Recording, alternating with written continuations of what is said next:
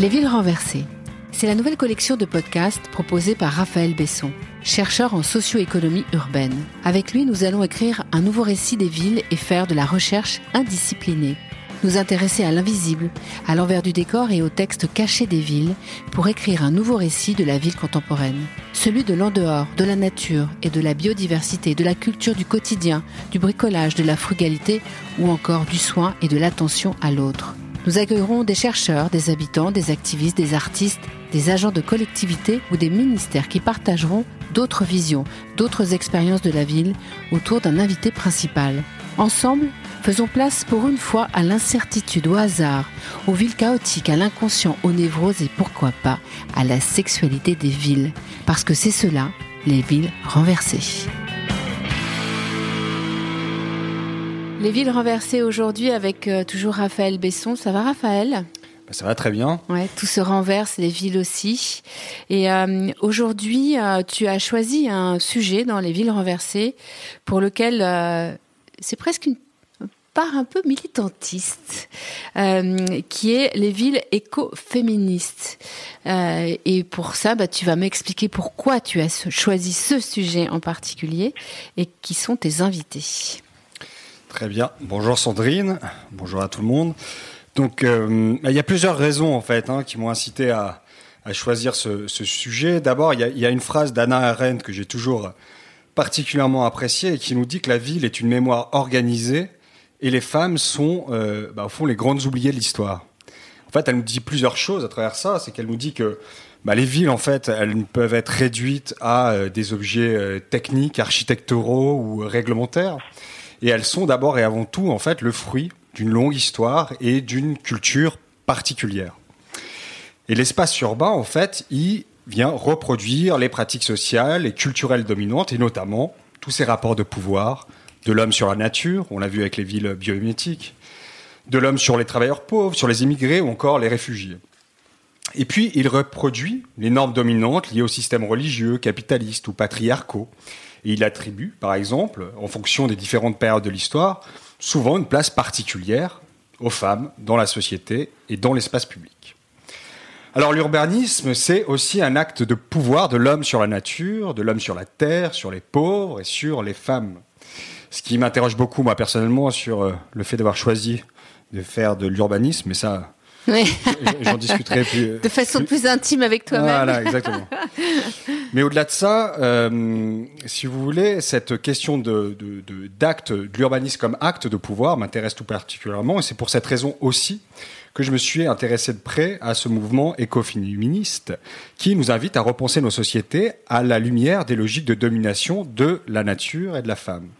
Surtout, ce mouvement, il souligne quelques points essentiels et qui rappellent aussi tout le travail qu'on a fait dans le cas des villes biodiversitaires et des villes biomimétiques. Ce qui est intéressant, c'est qu'on voit qu'il y a pas mal de porosité entre, entre nos émissions.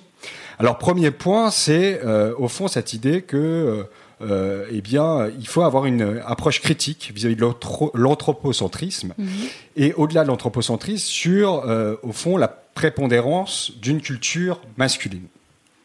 Deuxième point essentiel, il souligne les liens entre la domination de la nature et l'oppression des femmes. Et troisième point, c'est que, euh, au fond, il propose que la fin de la destruction écologique et de la soumission de la femme, eh bien, tout ça doit être pensé dans un même cadre d'émancipation. Alors, pour l'écoféministe, les questions d'écologie et de féminisme sont donc intrinsèquement liées. On l'aura compris. Mhm.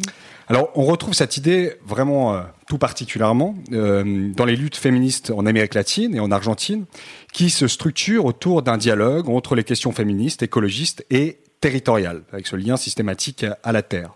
Alors il y a un slogan dont on va parler, hein, qui évoque cette idée.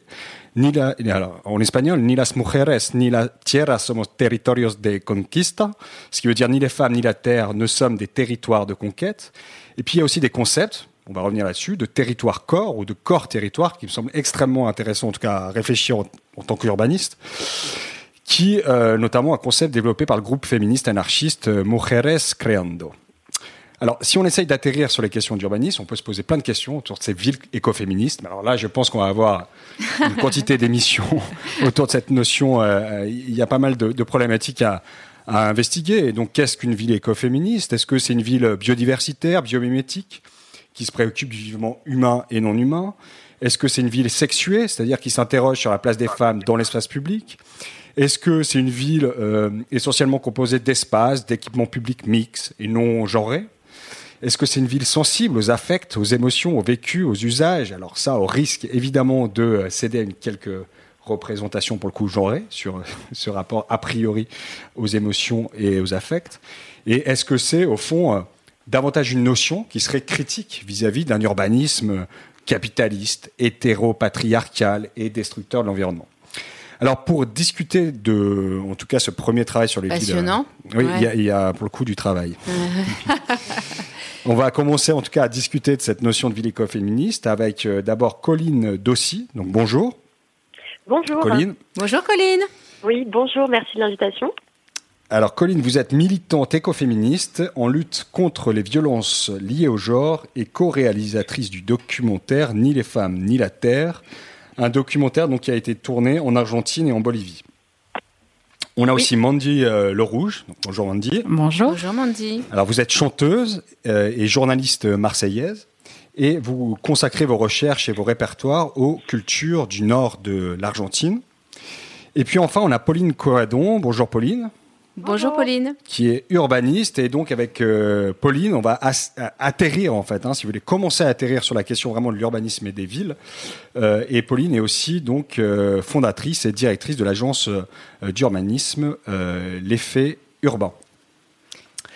Alors peut-être que des femmes. Ah oui, effectivement, que des femmes. Alors j'ai eu non mais non, mais c'est à souligner. Alors, je voudrais juste dire pour ceux qui vont écouter euh, ce podcast, et je sais que euh, quand on est fan de Raphaël Besson, on suit ses podcasts, que euh, nous avons avec nous Mandy, mais Colline et Pauline sont avec nous au téléphone grâce à la magie de la technologie. Donc, de temps en temps, pour intervenir, Colline et Pauline, je veux bien que vous me disiez c'est Colline, c'est Pauline. Comme ça, on pourra faire le distinguo, justement, et tout le monde peut intervenir quand il en a envie, quand elle en a envie en l'occurrence aujourd'hui. Il y avait une, euh, vous disiez dans, la préparation de ce, moment euh, euh, une phrase d'une grande féministe du XXe siècle, Emma Goldman, le bonheur des femmes libres ne sera réel que s'il est partagé par des hommes libres. Quand j'ai lu cette phrase, ça m'a donné des frissons je me suis dit, mais oui, c'est-à-dire qu'on peut pas dire, c'est vrai, on, ne va pas parler des genres hein, ici, mais euh, qu'est-ce que j'avais envie de, me plonger dans, vos propos sur euh, ce sujet des villes écoféministes en me disant, euh, ni d'un point de vue ni d'un autre, au fond, c'est dans le partage des genres qu'on va réussir, j'ai l'impression. Voilà, maintenant je vous laisse dérouler toute cette interview, Raphaël, et, je suis à vos côtés, comme toujours. Non, complètement. Enfin, cette phrase me semble extrêmement intéressante. On va peut-être en rediscuter juste après. Mais, mais vraiment, dans la préparation de l'émission, j'ai été quand même frappé du fait que toutes ces réflexions sur les féministes, écoféministes ou des choses comme ça sont essentiellement des productions, des réflexions portées par les femmes. Donc c'est quand même, on, on, voit qu'on a quand même du job à faire. Alors peut-être qu'on peut, poser euh, euh, cette question aux trois femmes.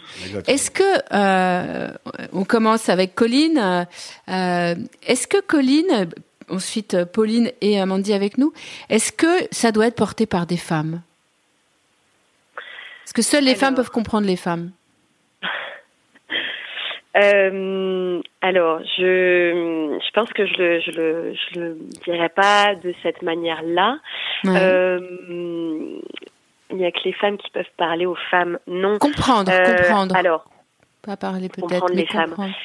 Alors, ce qui est, ce qui est sûr, c'est que euh, moi, ce que je peux dire, c'est que dans voilà, dans dans ce que j'ai pu voir, euh, euh, écouter, euh, lire, etc. Euh, dans les mouvements, euh, alors écoféministes qui se disent écoféministes ou qui se disent pas écoféministes, mais qui en tout cas font cette synthèse, cette analyse entre l'oppression des femmes et des minorités de genre et et la surexploitation de la, de la planète et des ressources. et effectivement, euh, ce sont essentiellement des femmes qui sont en première ligne mhm. euh, euh, face à des voilà un combat par rapport aux multinationales contre la pollution, pour la préservation des semences, etc. oui, ce sont essentiellement des femmes, mais pour moi, parce que pour des raisons historiques, sociologiques, d'organisation aussi communautaire, par exemple, des activités communautaires C'est-à-dire qu'à la fois euh, les femmes ont été éduquées euh, et depuis euh, quand même des millénaires à prendre soin, à prendre soin des autres, à prendre soin de la communauté, à mmh. approvisionner les communautés en alimentation, en eau, à prendre soin des personnes dépendantes, des enfants, des personnes âgées, des personnes malades.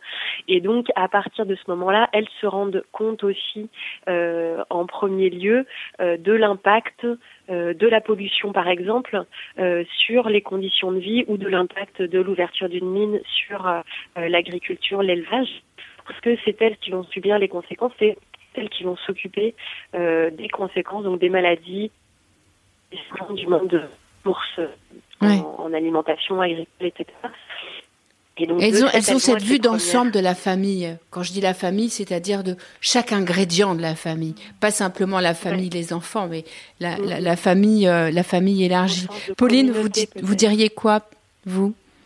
Alors moi, je dirais que j'ai eu besoin euh, d'en parler. Enfin, déjà, j'ai j'ai pris, enfin, j'ai eu besoin d'en parler qu'avec des femmes déjà, euh, je pense, dans un premier temps. Ça mhm. m'a permis de comprendre pas mal de choses. Euh, et après, effectivement, je suis d'accord avec le fait que euh, ça doit dépasser les conditions de genre, euh, ces combats-là euh, et et ces, mouvements. Après, euh, c'est dans la pratique un petit peu difficile. c'est difficile parce que avec la plupart des hommes avec lesquels j'en parle, il y a déjà un, il y a un, y a un mouvement de, de, rejet, ils comprennent pas. mais c'est vrai que moi, je me suis posé ces questions-là quand j'ai été maman et que j'ai eu un petit garçon, par exemple. Et je pense qu'en fait, euh, l'éducation des petits garçons, c'est quelque chose qui participera en fait à, à, à, la prise en compte par les hommes de ces questions-là en fait qui sont plutôt universelles. Ouais, je suis tout à fait d'accord avec vous. Ça passe par l'éducation comme toujours. Euh, euh, Mandy. Moi, juste pour compléter, c'est vraiment par rapport à ma propre expérience, par rapport aux musiques du nord de l'Argentine. Euh, étrangement, moi, c'est plutôt à des hommes que j'ai eu affaire pour parler de tout ça, puisque la démarche par rapport au projet qu'on va un peu euh, plus creuser tout à l'heure euh, que je mène en Argentine, c'est d'essayer de trouver ces femmes qui ont été euh, autrices, compositrices dans le folklore argentin. J'ai beaucoup de mal à les trouver et du coup, mes personnes référentes pour l'instant sont uniquement des hommes, des hommes que je questionne justement sur ces questions-là. Où étaient les femmes autrices, compositrices si elles existaient mais qu'elles étaient cachées, si vraiment elles ne prenaient pas cette place parce qu'elles n'avaient pas accès à cette éducation musicale, euh, etc. ou pas. Donc pour l'instant, moi, je n'ai que des hommes en tant qu'interlocuteur et c'est assez intéressant justement d'avoir leur vision euh, à la fois sur l'aspect euh, féministe, écoféministe, écologique aussi, avoir un peu toutes ces trois notions qui se mêlent. Et donc pour ma part, j'espère et je pense aussi que ça peut passer par la parole des hommes et par l'engagement et la prise de conscience en tout cas des et hommes. l'éducation des petits garçons. Et, on, a Raphaël en plus, rappelons-le quand même, qui lui incite ce, projet. J'ai été éduqué par une mère féministe alors. elle, elle, a fait du, du bon job. Oui. Et euh, donc, euh, du coup, non, mais peut-être euh, pour rentrer vraiment sur euh, déjà le première problématique sur cette articulation entre féminisme, écologie et puis territoire, une, une, articulation assez naturelle qu'on retrouve a priori en Amérique latine et en Argentine. Donc peut-être vous entendre un peu plus, Colline, euh, là-dessus, sur votre, bah, déjà votre documentaire. Pourquoi est-ce que vous vous êtes euh, engagé à réaliser ce documentaire, donc intitulé Ni les femmes euh, ni la terre, et puis ce que vous avez découvert à travers ce, ce documentaire? Ouais. Alors, euh, d'abord, je vais, je vais, je vais préciser un peu sur le documentaire. On est trois co-réalisatrices, voilà, à avoir euh, avoir euh, travaillé, tourné ensemble. Enfin, on l'a, on l'a réalisé, on a fait le tournage, toute la post-production à trois. Et puis, on a été accompagné par des professionnels en post-production, voilà, sur le montage et le et le mixage son. mais voilà, c'est vraiment un travail en trio. Et du coup, on a aussi trois histoires euh, différentes par rapport à la, à la genèse de ce documentaire et à la manière dont on l'a vécu. Euh, bah, du coup, là, je vais vous parler de la mienne, en l'occurrence. Euh, et pour les personnes qui ne l'ont pas vu, je vais le résumer euh, en peut-être en deux phrases. Voilà, c'est un, un documentaire qu'on a tourné entre octobre 2015 et avril 2016. Euh, donc euh, cinq mois en Argentine et puis on a passé un mois en Bolivie. et c'est un documentaire témoignages euh, de femmes qui appartiennent à des mouvements, des collectifs euh, en lutte contre les violences liées au genre et notamment conjugales, euh, contre les féminicides et pour la protection voilà des ressources et de leur territoire et contre la pollution. alors en ce qui concerne la manière dont moi, je suis, voilà, j'ai eu envie de réaliser ce documentaire. Ça a été voilà une histoire, un, processus, on va dire. Euh, moi, je, je, venais de terminer un master de sociologie du genre, euh, sociologie sur les questions de genre à, à Toulouse, à l'université de Toulouse. J'avais axé sur euh, la lutte et l'accompagnement des femmes victimes de violences euh, liées au genre, notamment conjugales. Voilà. Et puis j'étais militante déjà depuis plusieurs années dans différents collectifs et associations. Euh, et puis par ailleurs, j'avais déjà réalisé un court métrage, voilà, plusieurs années auparavant, et j'avais très envie de réaliser un jour un documentaire. Et donc on est parti à deux avec Marine, du coup une des co-réalisatrices. Euh, on est parti vers l'Argentine parce que c'était l'année où quelques mois auparavant il y avait eu euh, ces énormes mouvements contre les féminicides euh, du Niona Menos, euh, qui, qui, signifie, voilà, le slogan c'est pas une femme de moins, pas une morte de plus, qui a depuis euh, euh, voilà essaimé un peu dans plusieurs pays d'Amérique du Sud et puis même en Europe. C'est des slogans qu'on entend beaucoup. Euh, mais en 2015, c'était un peu des, des, premières grosses mobilisations. Enfin, il y en avait déjà eu au Mexique évidemment, mais mais ça faisait, c'était assez historique malgré tout en termes de nombre de personnes mobilisées. et puis voilà, nous on trouvait que ces mouvements-là étaient extrêmement puissant, extrêmement créatif. Et moi, j'avais envie de comprendre les conditions d'émergence de ces euh, de ces mobilisations, la capacité de mobilisation des collectifs, des associations, et de partager voilà comment c'était possible de s'inspirer des formes d'organisation féministe contre les violences euh, entre ici et là-bas. Euh, et puis en arrivant en Argentine, on a rencontré Lucie, du coup la troisième co-réalisatrice, euh, qui elle avait envie de travailler sur l'écoféminisme. Euh, et moi, je, je, ne connaissais rien à l'écoféminisme et j'ai découvert euh, en faisant, en faisant le film, en rencontrant euh, des collectifs, des militantes, des activistes euh, voilà, qui se disaient pas féministes ou pas toutes, qui se disaient encore moins écoféministes d'ailleurs, mais qui en tout cas euh, nous ont vraiment ouvert la porte euh, parce que parce que ça leur parlait, voilà, parce que l'idée qu'on avait, qui n'était pas encore très précise au début, forcément au début du film, mais en tout cas, en tout cas, voilà, ça leur parlait. Et alors pour moi, ça a été vraiment le début d'une réflexion, d'un cheminement. Euh, qui m'a permis de tisser des liens de compréhension, euh, qui voilà des liens de compréhension qui me manquaient entre des préoccupations, entre mes colères, entre mes engagements différents. Euh, j'étais déjà euh, voilà militante féministe, j'étais très sensible aux questions écologiques. J'ai grandi dans une dans une culture familiale antinucléaire aussi. Euh, parce que je suis née en Bretagne et que la lutte contre l'implantation d'une centrale à Plogoff dans les années 70 a été assez importante historiquement et a pas mal marqué euh, euh, les esprits et, et en l'occurrence ma famille.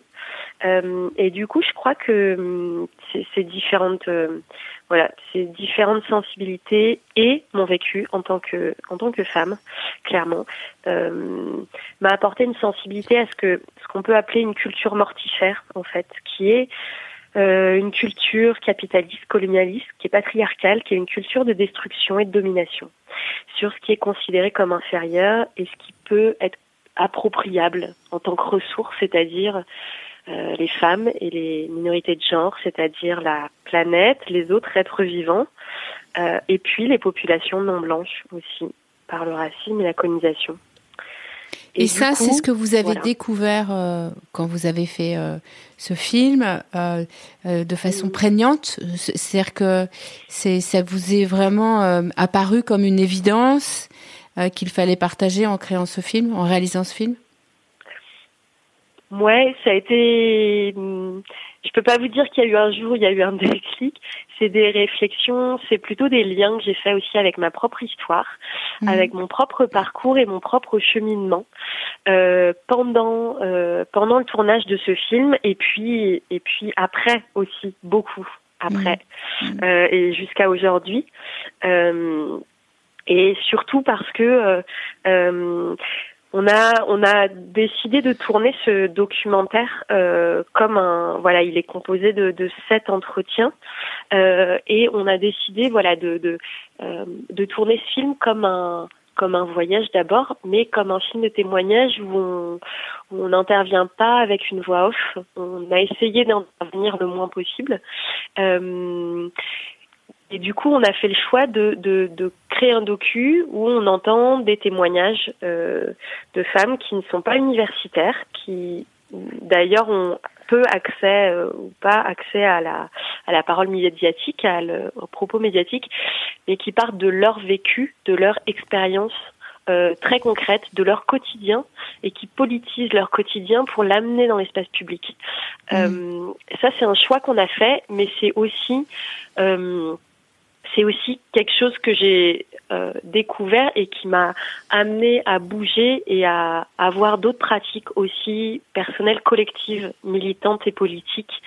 Euh, voilà, et c'est aussi de cette manière-là que j'ai expérimenté ce que c'est de partir de, son propre vécu pour politiser et pour prendre une place dans l'espace public et sur des questions politiques. Merci Colline pour euh, en tout cas toute cette mise en contexte par rapport à, ce film documentaire. Euh, juste pour euh, peut-être commencer un, un, petit peu à, à, travailler autour de nous, en tout cas notre notion de, de ville écoféministe qu'on est en train de discuter. Euh, peut-être il y, y, a une notion qui a été développée, on en a parlé de territoire corps ou de corps territoire. Donc est-ce que vous pouvez nous en dire un peu plus sur justement cette notion? Et puis moi, moi, enfin une question du coup plus personnel par rapport à mes travaux. Est-ce que ces luttes féministes sont à un moment donné différentes en ce que vous avez pu observer euh, comme lutte à Buenos Aires, par exemple, ou dans le nord de l'Argentine, à Corrientes, ou, euh, ou euh, peut-être en Bolivie. Est-ce qu'il y a des spécificités de ces luttes féministes en fonction, en fait, des territoires, justement, de développement de ces luttes? Ouais. Oui, évidemment, euh, évidemment que les, que les, que les contextes, euh, les contextes sont, sont, sont extrêmement importants. Euh, D'autant que nous, dans notre film, euh, on filme un collectif qui est euh, euh, qui est basé dans la dans une favelas, enfin, dans deux favelas à Buenos Aires, des collectifs qui sont en périphérie de Cordoba, qui est la deuxième grosse ville du pays, mais qui sont du coup en zone plutôt périurbaine euh, et dans une zone où il y a énormément de plantations de soja transgénique. Euh, donc il y a cette spécificité. Euh, on a filé, on a filmé une militante, une activiste indigène mapuche qui a récupéré la terre de ses ancêtres près de la cordillère des Andes. Et puis en Bolivie, c'est une zone extrêmement rurale où il y a des mines qui sont implantées. C'est des contextes évidemment extrêmement différents et avec des populations qui sont extrêmement différentes.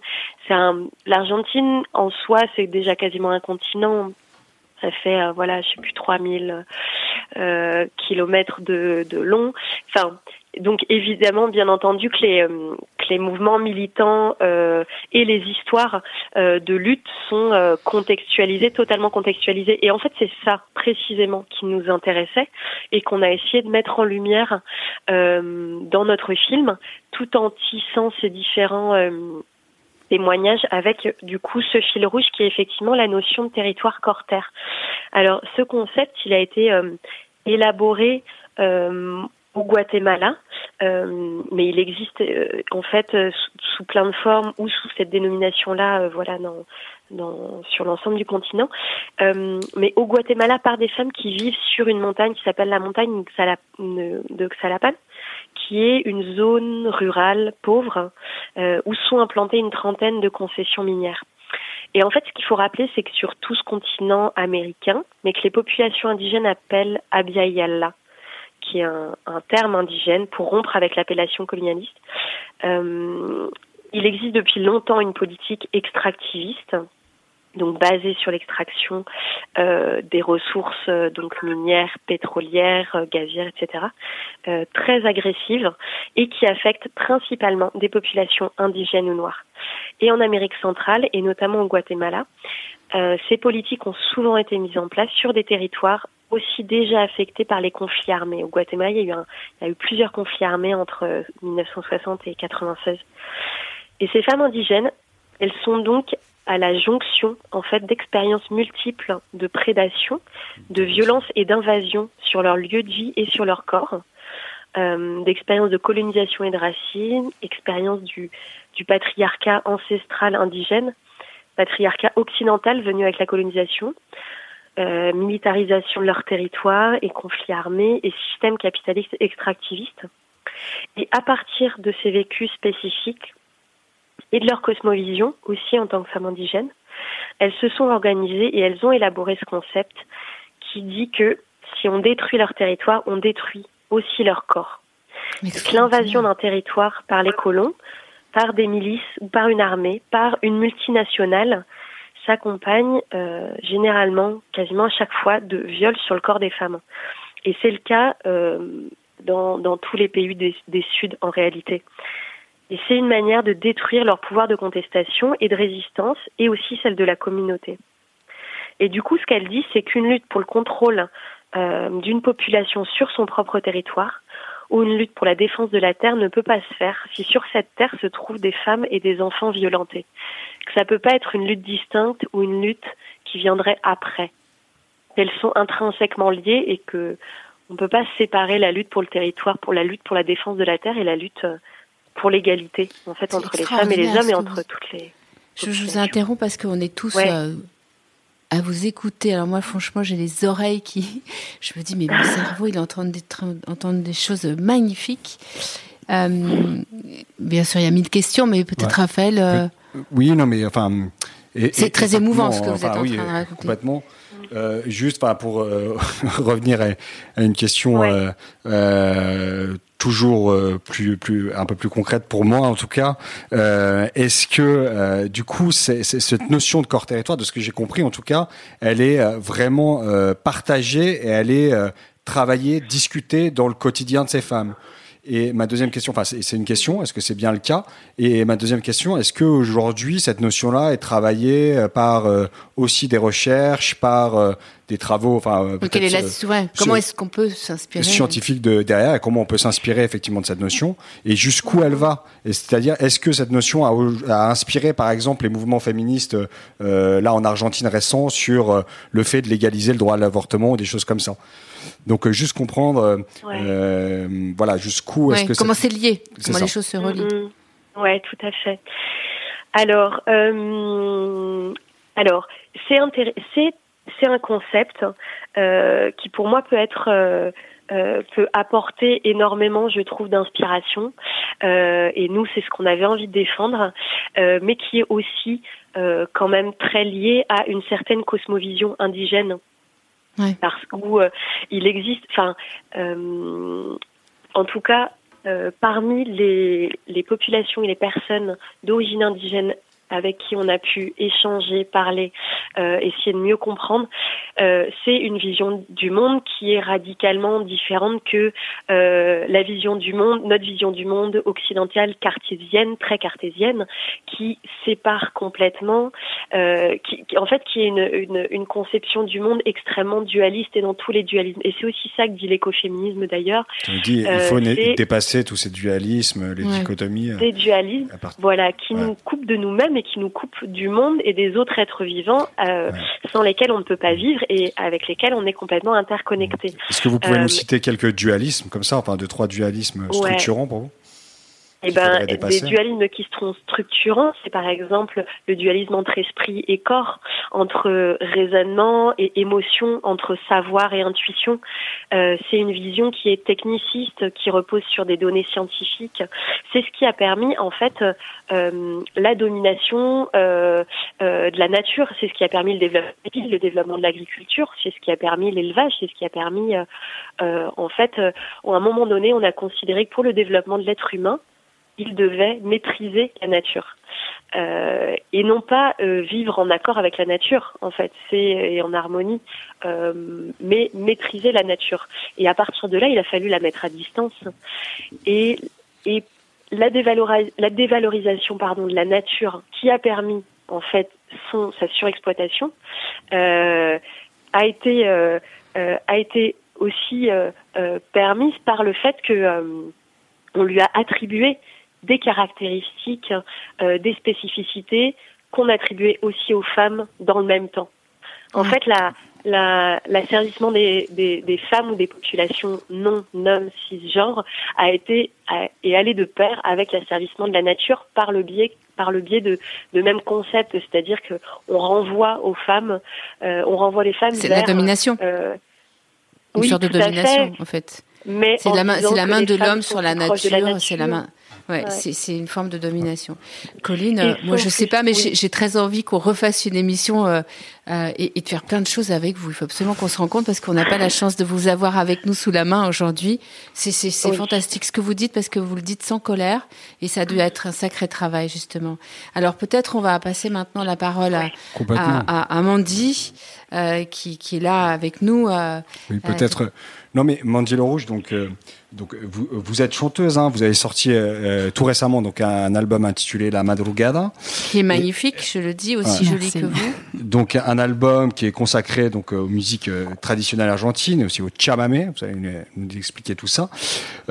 notre première question, en fait, c'est en quoi, finalement, toute cette musique, ce répertoire argentin résonne à un moment donné avec ce que nous raconte justement Colline et de ses travaux issus de ce film euh, documentaire?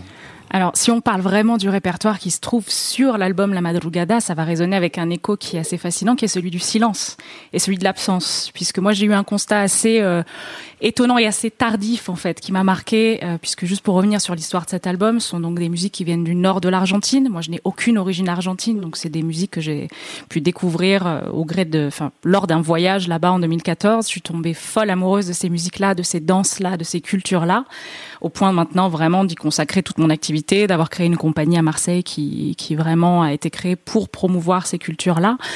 Et euh, l'album est sorti là en novembre et c'est en fait en septembre que je me suis rendu compte, puisque ce sont des chansons qui existent, qui ont été écrites et composées entre les années 20, 1920 et 1970 pour la plupart, qu'aucune n'avait été ni écrite ni composée par des femmes.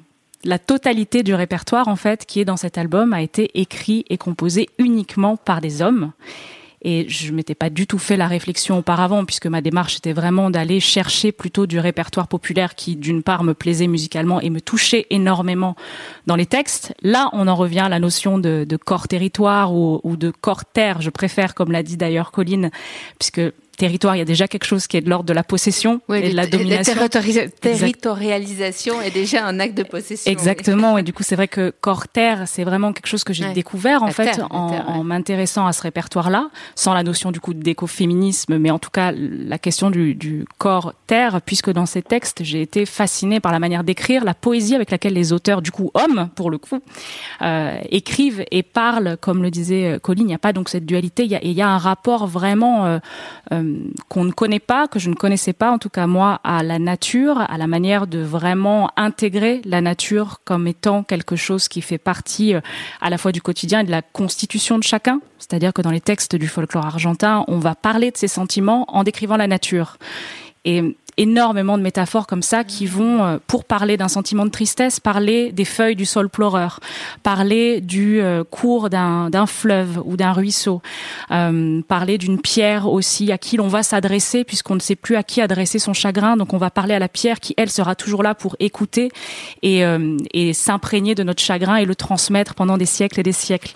Atahualpa Yupanqui, lui, parlait de la guitare en disant que c'était absolument pas l'homme qui, qui faisait résonner et chanter la guitare, mais bien l'arbre qui, par euh, son vécu, son expérience, s'était nourri au fil des années, au fil des siècles, des tempêtes, des chants d'amour, des chants de tristesse des oiseaux, du vent, que grâce au, à l'arbre, on entend même le chant du vent, puisque le vent n'est que silence, mais on l'entend grâce aux feuilles de l'arbre, et qu'un jour, si l'homme est digne et si l'homme s'oublie, l'arbre qui constitue la guitare peut-être euh, lui permettra de chanter et de faire de la musique. Donc il y a vraiment ce rapport-là dans le folklore argentin et qui descend effectivement des populations euh, indigènes, qui descend des cultures. Euh, moi, je me suis intéressée beaucoup aux, musiques du nord-est, donc le chamamé qui descend là des Guarani, et au nord-ouest c'est plutôt les cultures quichua. Et ça fait vraiment partie. Il y a cette culture, on entend parler la Pachamama, la terre-mère aussi. On parle encore de la mer, d'une certaine personnification de la terre comme étant une femme, mais une femme mère qui vraiment est protectrice de tous. Donc oui, il y a vraiment cette, cette notion-là, en tout cas, du, du, corps terre et de ce rapport à la nature. Et alors, euh, tout à l'heure, enfin, il y a quelques instants, Colline nous parlait de la dualité, mais euh, c'est vrai que on pourrait soumettre à l'idée qu'il y a une dualité entre le corps et la terre, alors qu'il n'y en a pas.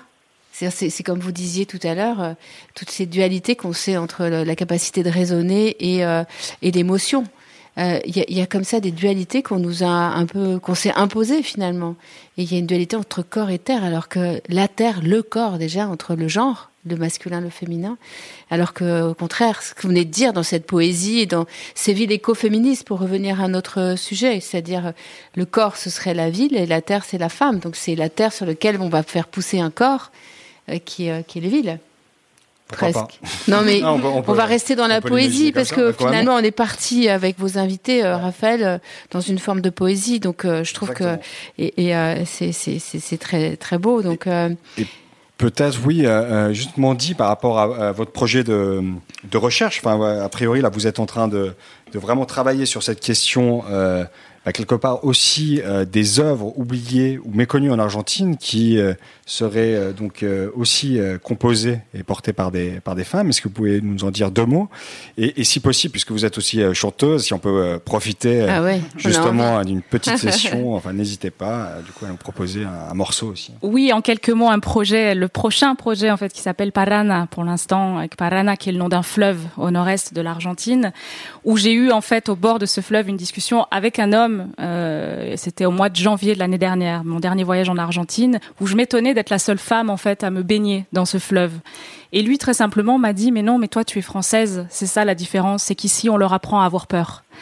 Et c'est pour ça qu'aucune femme n'était vraiment dans ce fleuve. Elles étaient au bord du fleuve, elles étaient avec les enfants, elles étaient là, elles étaient en train de boire le maté. Et je me suis tournée vers une femme qui était là et je lui ai demandé vraiment pourquoi est-ce que tu ne vas pas te baigner pour avoir aussi la vie d'une femme? Et elle m'a dit non, mais nous, on ne va pas se baigner dans ce fleuve. Le Paraná, c'est le fleuve où se baigne à cet endroit-là, en tout cas qui est Corrientes, la capitale de cette province-là les femmes ne se baignent pas et, elle était d'accord avec le fait qu'on leur apprenait à avoir peur. Alors qu'il n'y a pas de, il y a pas de crocodile, il y a pas. C'est une forme de domination la peur. Exactement, exactement. Et donc ce projet-là, l'idée c'est d'aller collecter cette fois-ci uniquement du répertoire qui a été soit écrit, soit composé, pas forcément les deux, euh, par des femmes, puisqu'elles existent, elles ont marqué cette histoire. Enfin, elles n'ont pas encore vraiment marqué cette histoire puisqu'elles sont plutôt discrètes.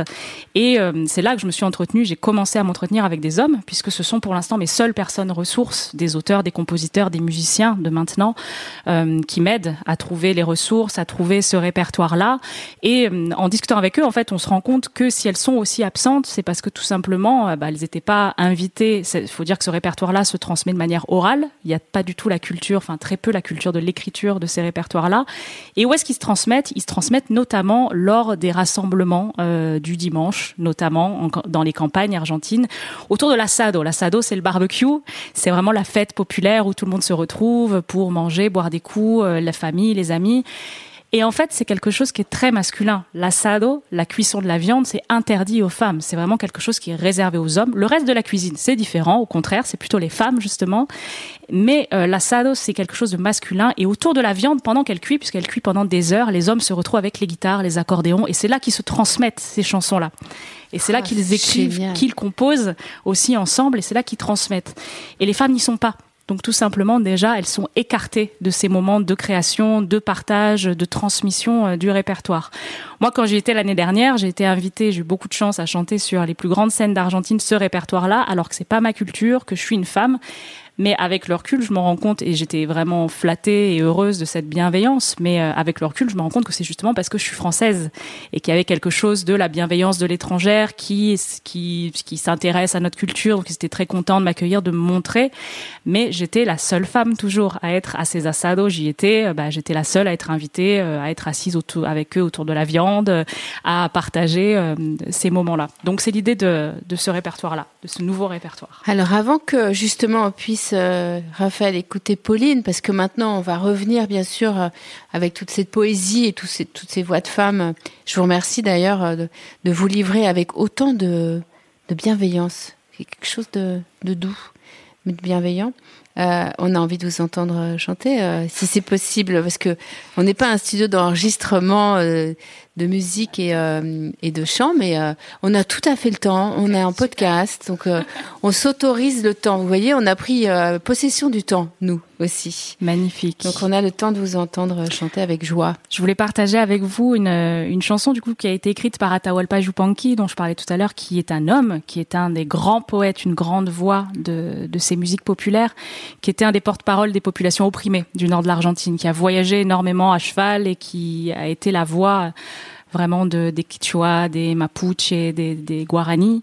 Et la particularité de son répertoire, je me suis intéressée à lui parce qu'il parle énormément justement de, ces notions de corps-territoire, de la, de, enfin, de corps-terre, de la nature. Et, euh, et j'étais étonnée de voir que beaucoup de ses chansons étaient co-signées Pablo del Cerro.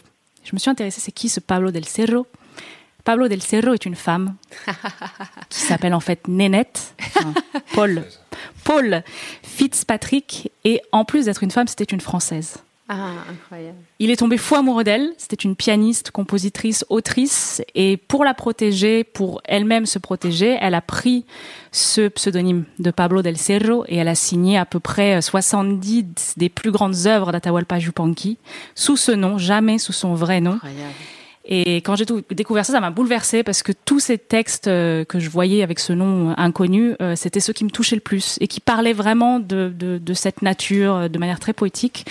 Et là, c'est une chanson qui s'appelle El árbol que tu olvidaste, donc l'arbre que tu as oublié et qui dit en quelques mots, l'arbre que tu as oublié, lui, se souviendra toujours de toi. Toujours cette notion du rapport à la terre et de la trace que l'on laisse à la terre quoi que l'on fasse.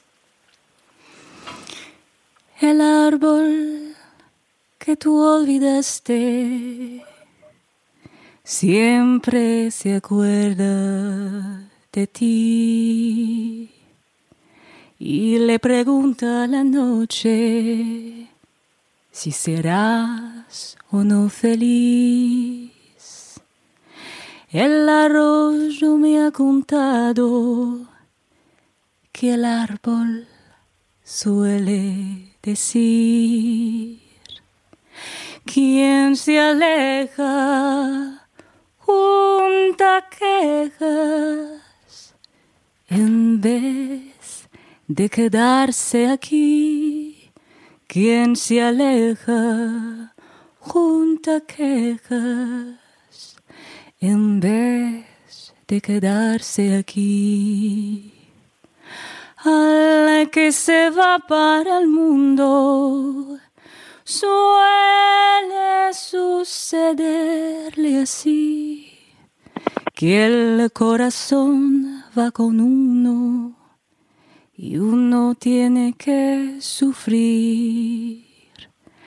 Y el árbol que tú olvidaste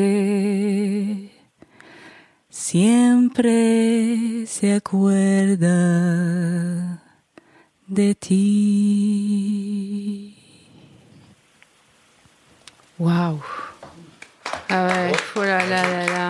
Superbe, bravo. Oh là là, c'est fou, Raphaël, mais c'est tellement incroyable cette émission parce que je savais pas du tout où on allait et comment on allait naviguer dans cet euh, océan de, de femmes et tout ça. Et là, c'est tellement émouvant, bravo. Merci. Vous avez une voix extraordinaire. Mais c'est ce que j'entends depuis tout à l'heure parce que l'émotion euh, de, la voix nous arrive entre Colline, vous, et maintenant on va écouter euh, Pauline aussi, mais euh, on a vraiment envie que les villes deviennent écoféministes. Hein.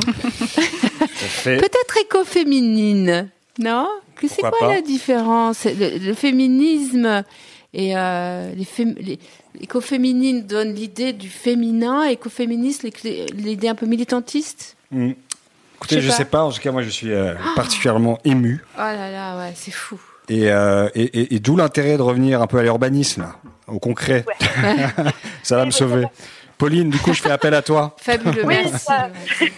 Alors, revenons. Merci beaucoup, euh, Monty. C'était vraiment magnifique. Euh, Pauline, du coup, par rapport, enfin, c'était vraiment l'idée euh, d'ouvrir un maximum, enfin, cette réflexion sur les villes écoféministes avant vraiment de de, de rentrer sur l'urbanisme et notamment sur les questions de genre. Et, en fait, c'est toi, Pauline, des discussions qu'on avait eues ensemble, c'est toi qui m'avais euh, dit que tu travaillais, tu voulais travailler en tout cas sur cette notion de ville écoféministe. Oui. Tout, en, fait, ma question, c'est-à-dire, euh, euh, bah, déjà par rapport à tout ce que tu as entendu, ça serait intéressant d'entendre ta réaction à, chaud. Et puis, que tu nous en dises un peu plus sur toi, tes propres réflexions en tout cas, sur cette notion de ville écoféministe que tu souhaites travailler là dans les prochains mois ou les prochaines années. Oui, merci. Euh, à chaud comme ça, je, je trouve que justement ce qui est intéressant dans le mouvement écoféministe, euh, c'est l'idée de base de dire qu'il faut trouver un nouvel imaginaire et donc du coup de donner la parole à d'autres disciplines que l'urbanisme pour avoir d'autres imaginaires, le film, la musique. Je trouve ça donc une bonne introduction. Euh, dans un premier temps. Et c'est vrai que j'ai retenu euh, des deux interventions euh, précédentes, c'est aussi la, façon dont ces discours-là se façonnent, c'est-à-dire en dehors de la technique, plus par les émotions, le vécu, le lien. Et je crois que c'est ça aussi que j'avais envie moi de travailler sur la question de la ville et de l'écoféminisme et comment on peut sortir de ces imaginaires technocrates pour imaginer d'autres formes de ville, d'autres formes de gouvernance. Alors j'ai pas trouvé encore hein, justement ce que je ce que j'essaye de faire. Euh, euh, pour euh, pour justement se dire bah si on est on avait été dans une société moins dominatrice, moins patriarcale, est-ce qu'on aurait eu des mégalopoles comme ça aussi denses? Est-ce que on aurait quel type d'architecture serait ressorti? Est-ce qu'on est-ce qu'on est-ce qu'on aurait comme ça des questionnements entre préservation de la biodiversité et ville? Enfin voilà, je c'est ces questions-là en fait qui qui m'ont amené à réfléchir du coup au lien entre ville et écoféminisme. Et je vais pas le cacher, c'est aussi parce que depuis dix ans, et j'ai entendu ce terme, et je vais le redire, il y avait une certaine forme de colère mhm. euh, par rapport à mon métier, euh, c'est sûr. Parce que toi, tu euh, pratiques depuis maintenant une dizaine d'années, c'est ça? Exactement, ouais. Je, moi, je suis urbaniste de formation. Euh, c'est vrai qu'on pourrait se lancer dans une grosse définition de qu'est-ce que c'est urbanisme, mais c'est pas évident. Même moi, j'ai du mal à le, à le, à le, à le définir. Mais peut-être pas l'objet euh, ici. Mais euh, c'est vrai que j'ai été assez frappée au tout début où j'ai commencé à vouloir exercer mon métier. on m'a dit bah oui, mais vous n'êtes pas ingénieur, vous n'êtes pas architecte, donc c'est un peu compliqué. donc il y avait tout de suite cette notion de technique qui, qui, qui m'était revenu euh, euh, en premier plan. Euh, puis bon, après, j'ai j'ai travaillé, il n'y a pas eu de pas eu de soucis. Et puis j'ai monté l'effet urbain il y a maintenant deux trois ans. Il s'avère que c'est une société, une boîte où il n'y a que des femmes. Euh, alors j'ai pas fait exprès, euh, je ne sais pas. Euh, et c'est vrai que les premières réflexions de mes clients, c'était de me dire ah bah c'est bizarre, chez toi il y a que des nanas. Du coup moi je les regardais, je disais bah toi dans ton conseil d'administration il y a que des mecs et ça te pose aucun problème. Donc euh, je trouvais ça assez assez particulier. Euh, et c'est vrai que je trouve dans notre métier le rapport aux postures et aux émotions, notamment quand on doit décider, se projeter ou des choses comme ça, est vraiment absent.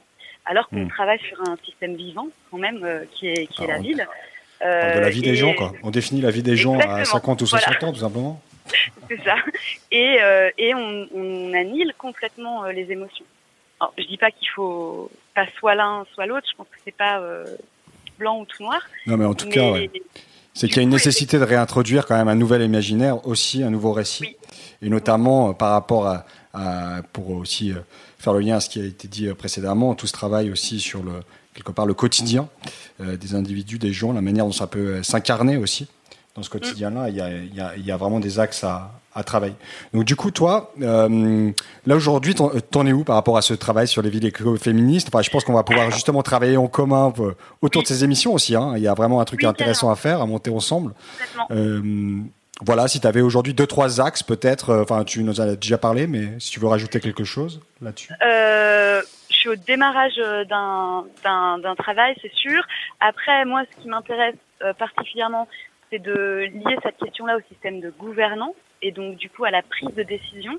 Euh, parce que il euh, y, a, beaucoup de travail qui ont été déjà fait sur les, formes un peu hard hein, d'un urbanisme non genré ou des choses comme ça et c'est super euh, bien et c'est chouette. Donc je pense notamment au travail de Jean Réville, ce qui a été fait sur la question des espaces publics et des cours d'école notamment. Je on en a beaucoup entendu parler. Mm. Des cours d'école qui reproduisaient les euh, les, les stéréotypes de genre, hein, avec mm. euh, clairement euh, un carré de foot où les garçons jouaient au foot au milieu et puis les filles qui étaient euh, toutes de l'autre côté. Donc ça, mm. il y a beaucoup de travail. je pense que ça fait quand même maintenant une dizaine d'années. On, que c'est que c'est en train de venir. Mais sur les systèmes de gouvernance, du coup, mhm. j'ai l'impression que pour l'instant, il y en a pas encore. Donc moi, c'est vraiment cet axe-là euh, qui m'intéresse. Et là-dessus, je euh, je m'appuie pas mal sur les travaux de Joanna Macy's, qui est une mhm. éco-psychologue euh, qui a écrit un livre qui s'appelle Le travail qui relie.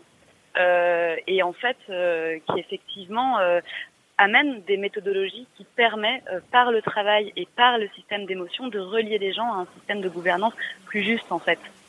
Hmm. Voilà. Ok. Très bien. Bah, hein. euh, en tout cas, merci beaucoup, euh, Pauline. Et de toute façon, on va effectivement hein, envisager d'autres émissions autour de cette notion de ville écoféministe. Euh, merci beaucoup, euh, Colline, et puis euh, merci beaucoup aussi à Mandy. Juste pour peut-être terminer, Colline, si vous aviez bah, une référence, je pense que vous avez votre film donc documentaire. où est-ce qu'il peut se, il peut se visionner facilement sur Internet votre film ou peut-être juste expliquer ça?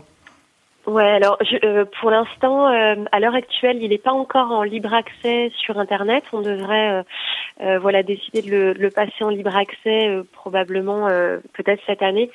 mais voilà, a priori, on a des, enfin, on devrait recevoir des DVD, mais avec la période, ça a un peu retardé la fabrication, voilà, par l'entreprise qui les faisait.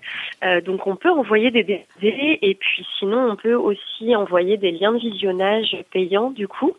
et donc pour ça, il bah, faut nous faire la demande par voilà par mail. Je sais pas si vous avez la possibilité sur le podcast de, oui, on va le mettre, on va le mettre bien sûr. De, mettre, notre, adresse, mail, voilà, qui permet de, recevoir, euh, enfin voilà, de pouvoir envoyer soit des DVD quand on les aura, soit les liens de visionnage en attendant. Voilà. Bah, merci beaucoup. Euh, le Rouge peut-être sur. Le moment auto-promo aussi, c'est ça. Alors déjà, l'album La Madrugada est disponible. on peut l'écouter sur toutes les plateformes d'écoute euh, en streaming. Euh, il est disponible. Je peux aussi l'envoyer avec mes petites mains par la poste. La version physique, euh, on a tenu à faire un objet qui est, je trouve, assez beau. En tout cas, on a travaillé avec une, une, magnifique photographe, Anne-Laure Etienne, qui fait un, un, sacré travail justement sur la nature. Et, et, et, donc, on a tenu à travailler avec elle. Donc, mandylerouge.com, vous pouvez le trouver. Il y a aussi des vinyles qui vont arriver euh, bientôt. Ah, super. C'est super ça. Parfait. Bah, merci. Merci, euh, Raphaël d'avoir euh, organisé. Oui, pardon. Oui, pardon, c'est Pauline. Non, ah, désolé, Pauline. non, non, je t'en prie. pour les pour les auditeurs et les auditrices, deux ouvrages qui sont vraiment hyper chouettes sur ces sujets-là. Il y a Starhawk, Rêver l'obscur, femme, magie et politique, mm-hmm. qui est vraiment très chouette. Et Émilie H, qui a fait un recueil euh, de différents textes écoféminisme. Voilà, et très bien. Et eh ben voilà, on est, euh, on a nos petits euh, travaux pratiques. Dans la, la, la collection, c'est vrai que la, la maison d'édition Cambourakis est hyper chouette pour appréhender toutes ces questions-là. Euh, elles font un gros boulot de voilà de recensement et de des textes écoféministes et puis voilà de, de, valorisation de, ces, de cette parole-là. Écoutez, je vais vous faire un aveu. C'est la première fois que je me sens féministe. je me suis toujours sentie proche des femmes et dans une quête. Mais j'ai jamais compris, au fond, euh, non, je vais revenir vers ce que je dis.